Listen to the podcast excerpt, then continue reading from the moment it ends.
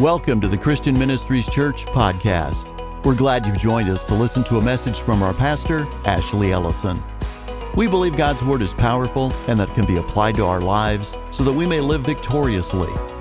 Let's join Pastor Ashley now as he shares the Word with us.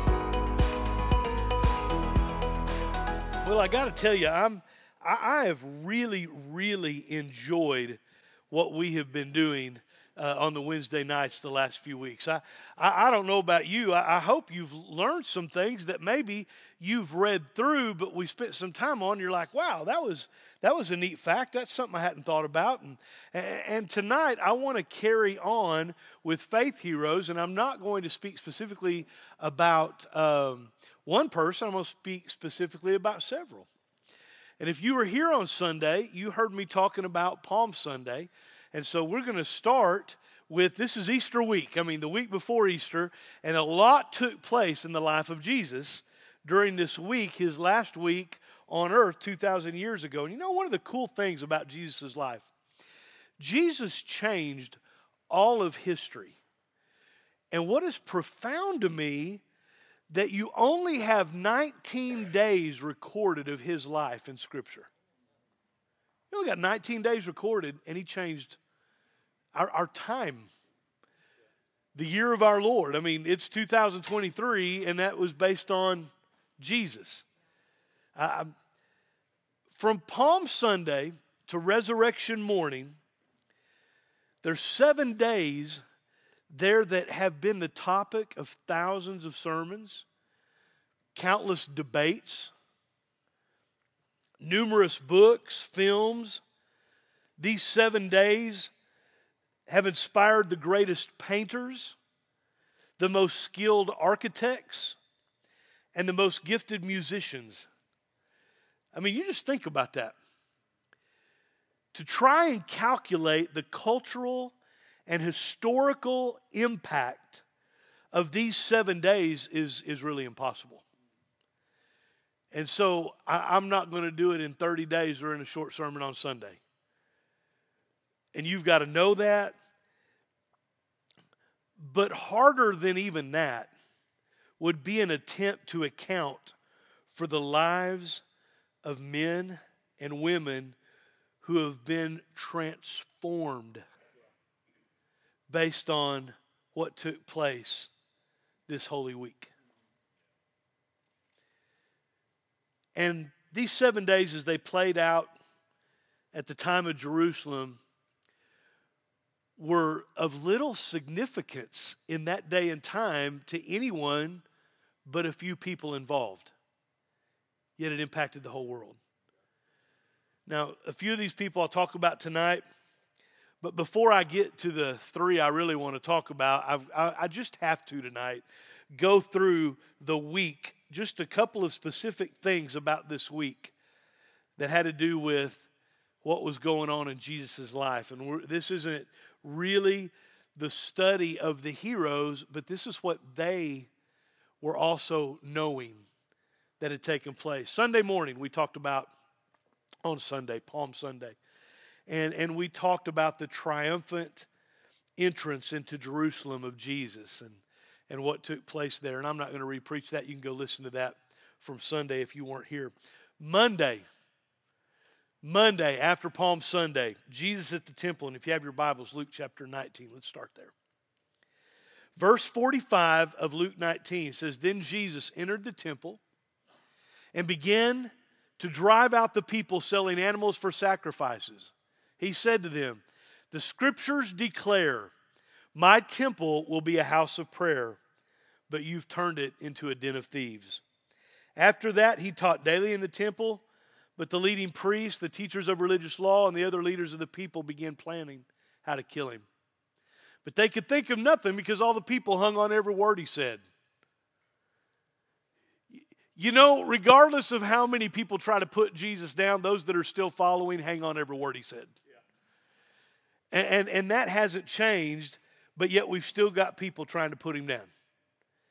Jesus, here on this first Monday after Palm Sunday, he walked into the Jerusalem temple and he found money changers and stalls of animals. Now, this was the great temple of Jerusalem. And it was the place, very profound fact you may not have known, this is the place where the Ark of the Covenant was. So the Ark of the Covenant is held there, which they, and we understand, was where the presence of God was.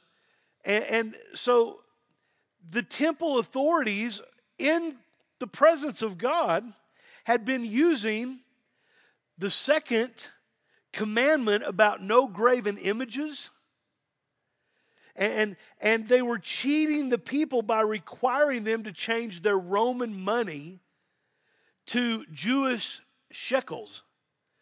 And I don't know if you knew this or not, but the Roman money had what they considered graven images on it. And they said, we got to get rid of that and get some of the Jewish shekels.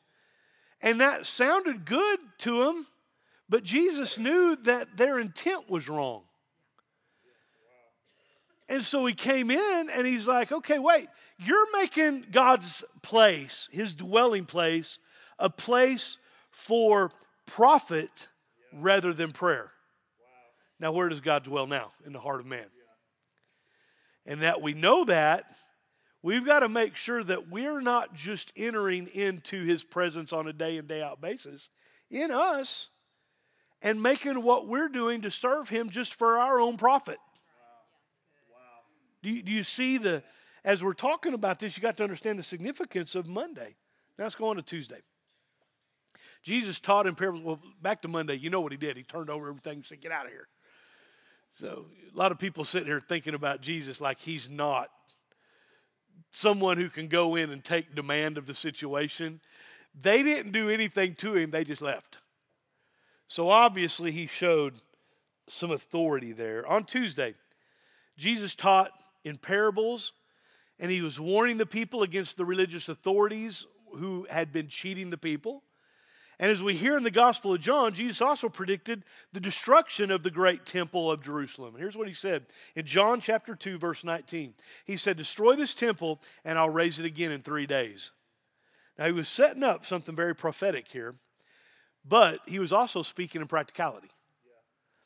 This enraged the Jewish religious authorities, and they started to plan for the crucifixion of Jesus. They saw him as a troublemaker. And they asked him all kinds of questions, trying to trick him into saying things that would indicate he was a rebel and was really aiming to overthrow the Roman government because that's what they all saw him as doing anyway. But Jesus stayed real quiet here and gave him no gave them no real ability to get something on him. So they had no justification for his arrest. All right, let's go on to Wednesday. Now, I could talk a lot about different things still that day, but I'm just giving you a few things because I think it's, we don't have time to be eh, telling everything, but let's go to Wednesday. Wednesday, the fourth day from Palm. This is the day that Judas, who was going to betray Jesus for 30 pieces of silver, met with the religious, leaders, and he made the deal to identify Jesus. And he said, It'll be the one whom I kiss. And everybody knows this part of the story that Judas betrayed him. And I, I just think it's a really profound thing that a lot of people don't understand here. The devil had really inhabited Judas to the point that we can now look back and see what was going on here. Now, let me explain this because he had made a deal with them, and if you remember, it was 30 pieces of silver. It's a very specific amount that it gives, and I want to give you the reason for that. See, the enemy was wanting to hold Jesus captive in a slave situation. Here's why the 30 pieces of silver are significant that was the price that you paid for slave. So what they were doing was is they were turning Jesus over to be a slave. Now the devil was trying to get him a slave to him you can go right back to all of the attempts that the enemy had to try to entrap Jesus. And once again, here's another attempt, and he's using Judas to try to do it. 30 pieces of silver was the going price for the purchase of a slave in that time. All right, Thursday, move to Thursday. In an upper room, Jesus celebrated the Passover meal with his disciples. Now, he gave it a new meaning And we celebrate communion, the Lord's Supper. I mean, what, what we call that now, he's saying, no longer will you followers, my followers, or the followers of God, remember the exodus from Egypt when you're breaking of bread. See, the, the Passover, it, it was symbolic for the New Testament and it was ritualistic in the Old Testament. So they would remember at this point, he set up a new remembrance. Here's what you need to remember his broken body and shed blood in a meal, and it became known as the Last Supper. It became what we now look back at as explaining communion. And at the time, this is what's amazing to me, they still didn't get it. Jesus' followers are right there, and they didn't get it. Knowing what was going to transpire, Jesus was agonizing what was taking place, and he asked a couple of disciples to go and join him in prayer at the Garden of Gethsemane and to pray about what was going to be taking place. And you guys know that whole story. Once again, not getting into all that, but this all happened on Thursday. And it was during his praying in the garden that the Jewish officials and Roman soldiers come into the garden. Everybody following the story? Judas led the Jewish priest to the garden and identified Jesus by kissing him and addressing him as master. That's also where one of the disciples, Peter, cut off the ear and Jesus healed it, you know. But this is the coolest part of that whole story. So let me just read this. John 18. I love this part here in verse 3. The leading priest and the Pharisees had given Judas a contingent of Roman soldiers and temple, temple guards to accompany him. Now, with blazing torches, lanterns, and weapons, they arrived at the olive grove. Jesus fully realized all that was going to happen to him, so he stepped forward to meet them. And Jesus said this He goes, Who are you looking for? And they said, Jesus the Nazarene. I am he. Jesus said. Judas, who betrayed him, was standing with them, and Jesus said, I am he. And they all drew back and what happened? They fell to the ground. Jesus did not get captured, he wasn't a slave. They all fell back. Don't you think for a second that he couldn't have just at that time wasted all of them?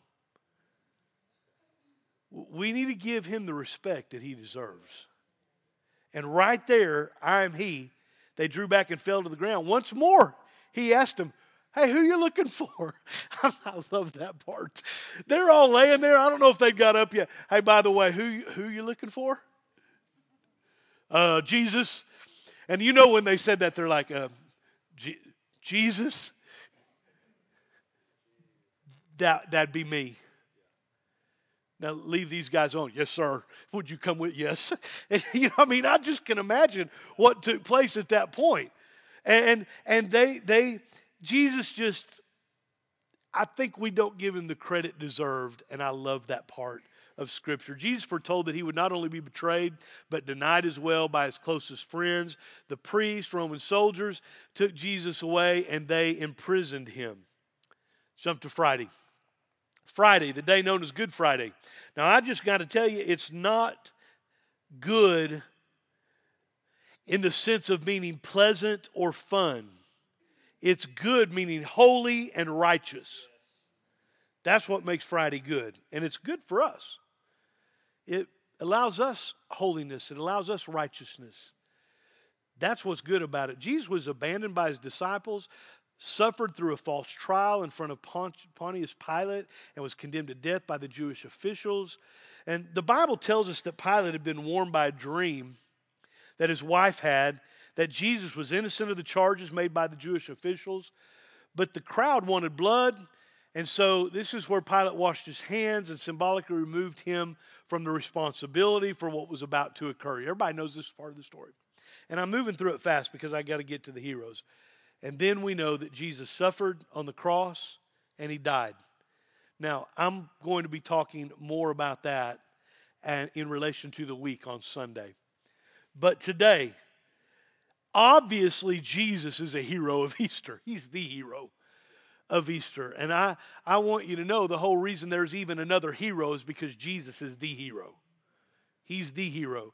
But I want to give you a couple more to think about tonight as we're talking about heroes of Easter tonight. I, I, I just a couple more mentioned in Scripture that we don't teach or talk about a lot.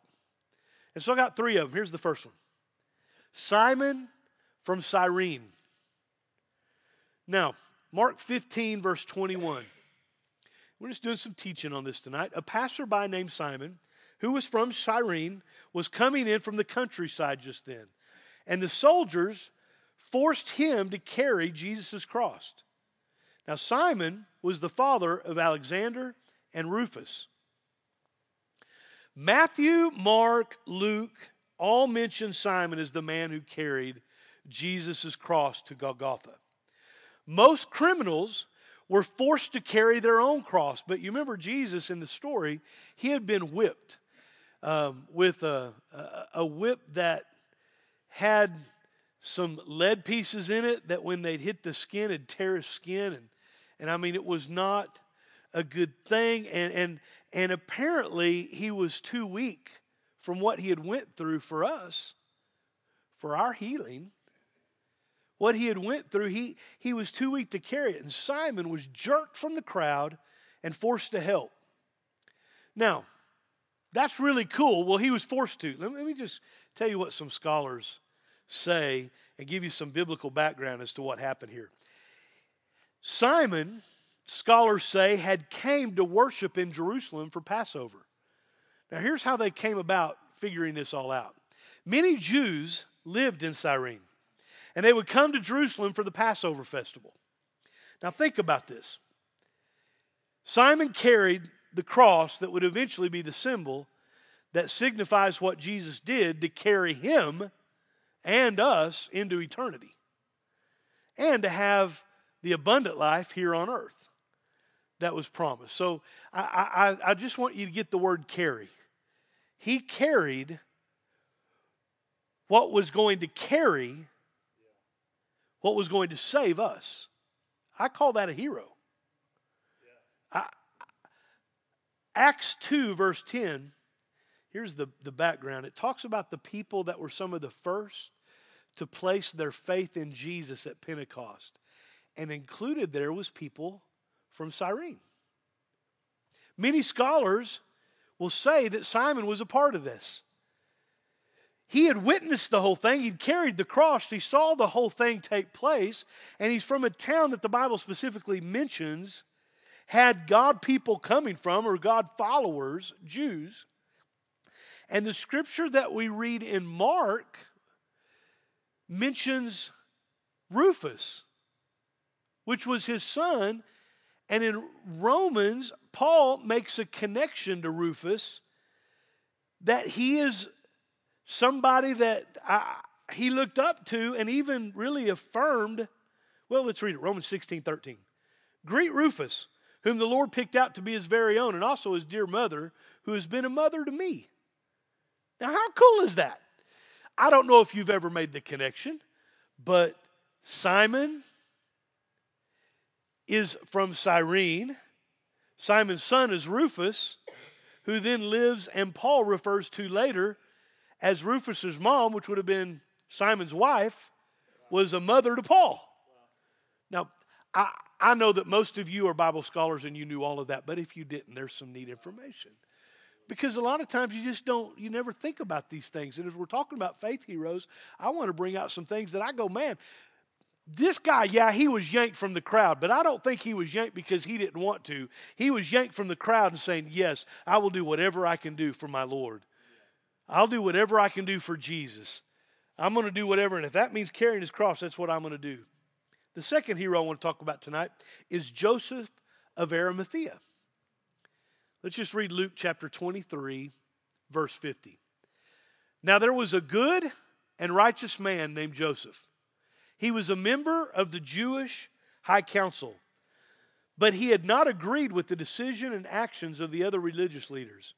He was from the town of Arimathea in Judea, and he was waiting for the kingdom of God to come. He went to Pilate and asked for Jesus' body. He took the body down from the cross and wrapped it in a long sheet of linen cloth and laid it in a new tomb that had been carved. out of rock. A couple things the scripture says. He was a good man. He was a righteous man. He was a just man in some translations. His name meant adding. His name meant adding. You say? Well, what's that have to do with anything? That was his activity. He was adding whatever was needed. He was always adding. And what was needed was somebody from the Sanhedrin, from the Jewish council, to see Jesus the way he saw him. And so he knew when Jesus had been killed that they had actually killed God's son. He knew that. Why do you know that? Because it says he was waiting for the kingdom of God. Now, what is so cool about this is the word waiting is a really big word in Scripture. He was waiting for the outcome or he was waiting for the addition. His name meant adding, and then it says he was waiting. What was he waiting for? He was waiting for what God was going to add to his people. And I mean, this guy, the, the Bible describes him as a respected member of the council. I love it. Now, this is just me. When somebody is a respected member of society and stands up for Jesus. And that's what I love about Christian Ministries Church because I look around, we got a lot of respected people in here in your area of influence. Praise God for you. Don't bow down when the culture starts wanting you to. Don't join in with the majority. Join in with what God is doing. And that's what he did. Mark 15, verse 43 Joseph had not consented to their decision and their actions to arrest and prosecute Jesus. Many, many scholars, and I, I, I believe this, was that he, during the time of Jesus here, was a secret follower. Him and Nicodemus were kind of on the same page of seeing that something's wrong here with the way that culture was treating him. Something's wrong here. Joseph demonstrated great courage after Christ's death. And here's what I want you to see he risked the ridicule of his peers, endangerment of his wealth, expulsion from the council. He boldly petitioned Pilate for Christ's body. He purchased a linen shroud, which they considered to be highly costly. He took Jesus' body from the cross and transported it to his own tomb. Now, there at the tomb, he and Nicodemus quickly anointed the body with burial spices, placed it in his tomb, and he did that because the Sabbath was nearing and they had 24 hours to make that happen before the Sabbath, and, and they needed it done. So Joseph goes down, in my mind, as the cast of characters of a man who voted his conscience he used his influence for good and courageously stepped up to do the right thing no matter what it was going to cost him. Now, as we look at the life of heroes before Jesus' resurrection, Joseph of Arimathea was one of them. He was one of them. He was waiting on the king. He was, a, he was waiting on the spiritual king not just the one that was going to free him from Rome. Kind of cool. The word waiting in Scripture, I kind of like this. It, it, it translates waiting in order to welcome. Waiting in order to welcome, which once again gives you what he was doing when he realized that the king had died and he wanted him welcomed to his new place. Now, did he know he was going to rise again? I, I, don't know all the details of that, and Scripture doesn't allude to it, but he believed that he was something other than what culture said he was. Are, are you hearing that? Number three, the last ones I want to talk about, is the women who went to the tomb to anoint Jesus' body. Luke 24 1, but very early on Sunday morning, the women went to the tomb taking the spices that they had prepared. Saturday evening, Mark 16, verse 1 says Saturday evening when the Sabbath ended, Mary Magdalene, Mary the mother of James, and it's the little James, not James the disciple. And I, am just going to leave it at that right now. I don't want to get into all the details. This is also Mary, the sister of Mary that was Jesus' mom. There's a whole lot of different things that kind of, there's a bunch of Marys. Salome, Mary, the mother of James, and Salome went out and purchased burial spices so they could anoint Jesus' body. So a group of women went out, and this is what I want you to see. They went out and purchased burial spices so they could anoint Jesus' body. Now, I got to stop there for a second. Isn't that what Joseph of Arimathea and Nicodemus just did? Yes. So when I was reading it, I thought, well, there are two men, and the women wanted to go down and get, get it right because they had, I'm, I'm just, that was all Ashley. That's not what happened. Nicodemus and Joseph, Joseph had anointed the body with burial spices. I know that a lot of scholars had a lot of different interpretations of this, and as I was studying it, one commentary said um, that interestingly, the anointing spices that the woman brought to the tomb were meant to be poured over a dead body to counteract the odor of decay and served as a symbolic expression of loving devotion. And so, whatever spices they brought was still spices, but it was used out of love and adoration for Jesus. They all had a specific reason that they had to go. They had to go. I didn't have an option. I had to go. That was what they were, I have to go. And so they went out together. I got to go. Well, I do too. Yeah, me too. And so they all got together. I mean, Mary Magdalene, Jesus had, had cast seven demons out of her. She, she was someone that Jesus had profoundly impacted in their life. I have to go. I have to go. I got to go down there and do out of a loving devotion. And I think the spices they got were to stop as much of the decay as they could. And they went down there still not knowing, but they loved Jesus and they wanted to go down there. Now, the more I read about this, I thought these ladies were really heroes because it was women that were the first to see the empty tomb. And it could have been for a very special reason. The more I read about this, I got to talk about this tonight.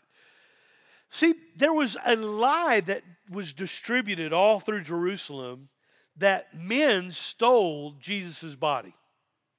In fact, when Matthew was writing his gospel 50 years after that, 50 years after, he was writing this gospel, and this lie was still being distributed.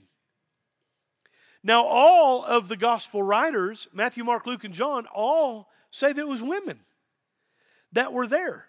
Here's what I can tell you if they were trying to fabricate a lie, they would have never said women went to the tomb because women's testimony was not accounted for in this day and age. They wouldn't listen to anything they said. So, why would they write that in there if they're writing a lie? They would have, if they're going to lie, let's just go ahead and tell it so people will believe it.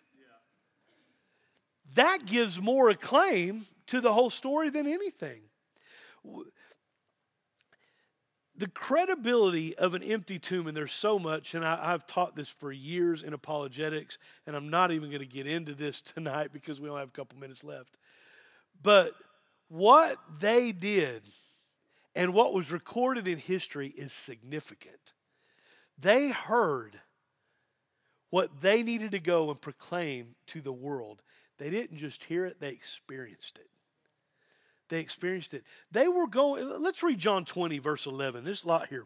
Mary was standing outside the tomb crying, and as she wept, she stooped, stooped and looked in. She saw two white robed angels, one sitting at the head and the other at the foot of the place where the body of Jesus had been lying. Dear woman, why are you crying? The angels asked her. Because they've taken away my Lord, she replied, and I don't know where they've put him. She turned to leave and saw someone standing there, and it was Jesus, but she didn't recognize him. Dear woman, why are you crying? Jesus asked her, Who are you looking for? She thought he was the gardener. Sir, she said, if you've taken him away, just tell me where, where you've put him. I'll go get him. Mary, Jesus said. And she turned to him and cried out, Rabboni, which is Hebrew for teacher. Jesus said, Don't cling to me. I haven't yet ascended to the Father, but go find my brothers and tell them, I'm ascending to my Father and your Father, to my God and to your God. And real quick, I'm going to get cold chills when I read that. Because here's the thing she encountered Jesus first. After he had come out of the tomb, he was right there. I don't know if it had just been a few minutes before they walked up. Scriptures say that the women were talking and saying, okay, how are we going to get this stone out of the way? What are we going to do when we get there? The women are all talking about it. And then they get there and the stone's rolled away and he's not there. And what's going on? And I don't understand this. And I mean, it says she took off and went and, and well, let's keep reading. Pretty cool. Mary Magdalene in verse 18 found the disciples and told them, I have seen the Lord. I, I've seen the Lord. And you're supposed to know about it. Mary was the first to see Jesus. And when you read the story of Jesus, there's the faith hero in the story. Obviously, the biggest hero we have is Jesus. But when you read about these three people, it just brings the story to a whole new place. And all three of them are significant for our life. Because we have to understand what they did, we need to do. We give ourselves, regardless of what circumstance we're in, to what Jesus asked us to give to. And I'm not talking financially, I'm talking in action, in deed, in every area of life. In words spoke, how we operate. We operate the way Jesus asked us to. I love that Simon said yes to carrying the cross. Would you carry whatever Jesus needs you to carry so that he can be furthered in this world? That's what Simon did. Very, very important. Joseph, what Joseph do? Joseph said, Everything I got yours, and I don't care what anybody else says, I'm voting for you. I don't ever go to a voting booth that I don't think, How would Jesus want me voting? I'm going to vote to further him. And if it furthers his cause, I'm in. I don't know what the world has. I know exactly what the world has to say because I know that the culture is oftentimes different than what Jesus. It was different then and it's different now. He needs some followers that will stand up. Praise God, we got a lot of you here that do that. You're a Joseph of Arimathea. And then he needs some women and men that will take care of whatever's needed that no one else is doing. They went down and they're doing it because they love him. Too many Christians are only Christians out of obligation. And a lot of times in our immaturity, in our early years of giving our heart and life to Jesus, we do it for our benefit. We do it so that we can stay in in our mind or so that we're making other people happy. But these women weren't concerned about that. They were doing it because of a love and devotion for Christ. These are true heroes of the faith as I read them in Scripture. And I pray that that spoke to someone tonight. Maybe you learned something you didn't know, or it just expanded what you already knew according to the Word of God. Thank you for being here tonight. Will y'all stand with me this evening? I think it's really important in Scripture for you to see ordinary people doing extraordinary things. It's very important. When you read the Bible, oftentimes we just see the people as extraordinary. But they're ordinary people, just like you and I, doing extraordinary things. And we can do the same as we look at these heroes of faith and make the application of what I've got to do. I hope this story tomorrow, we really should have preached this Monday night before we voted yesterday. I mean, but here's the thing I believe that we've got a heart full of people that are Simons, that are Josephs, and that are the women who love the Lord. Thank you for being part of our podcast today. You'll find more online messages from Christian Ministries Church, as well as location information on our website at cmchurch.net. There's a place for you at Christian Ministries Church, where it's more than a church, it's family.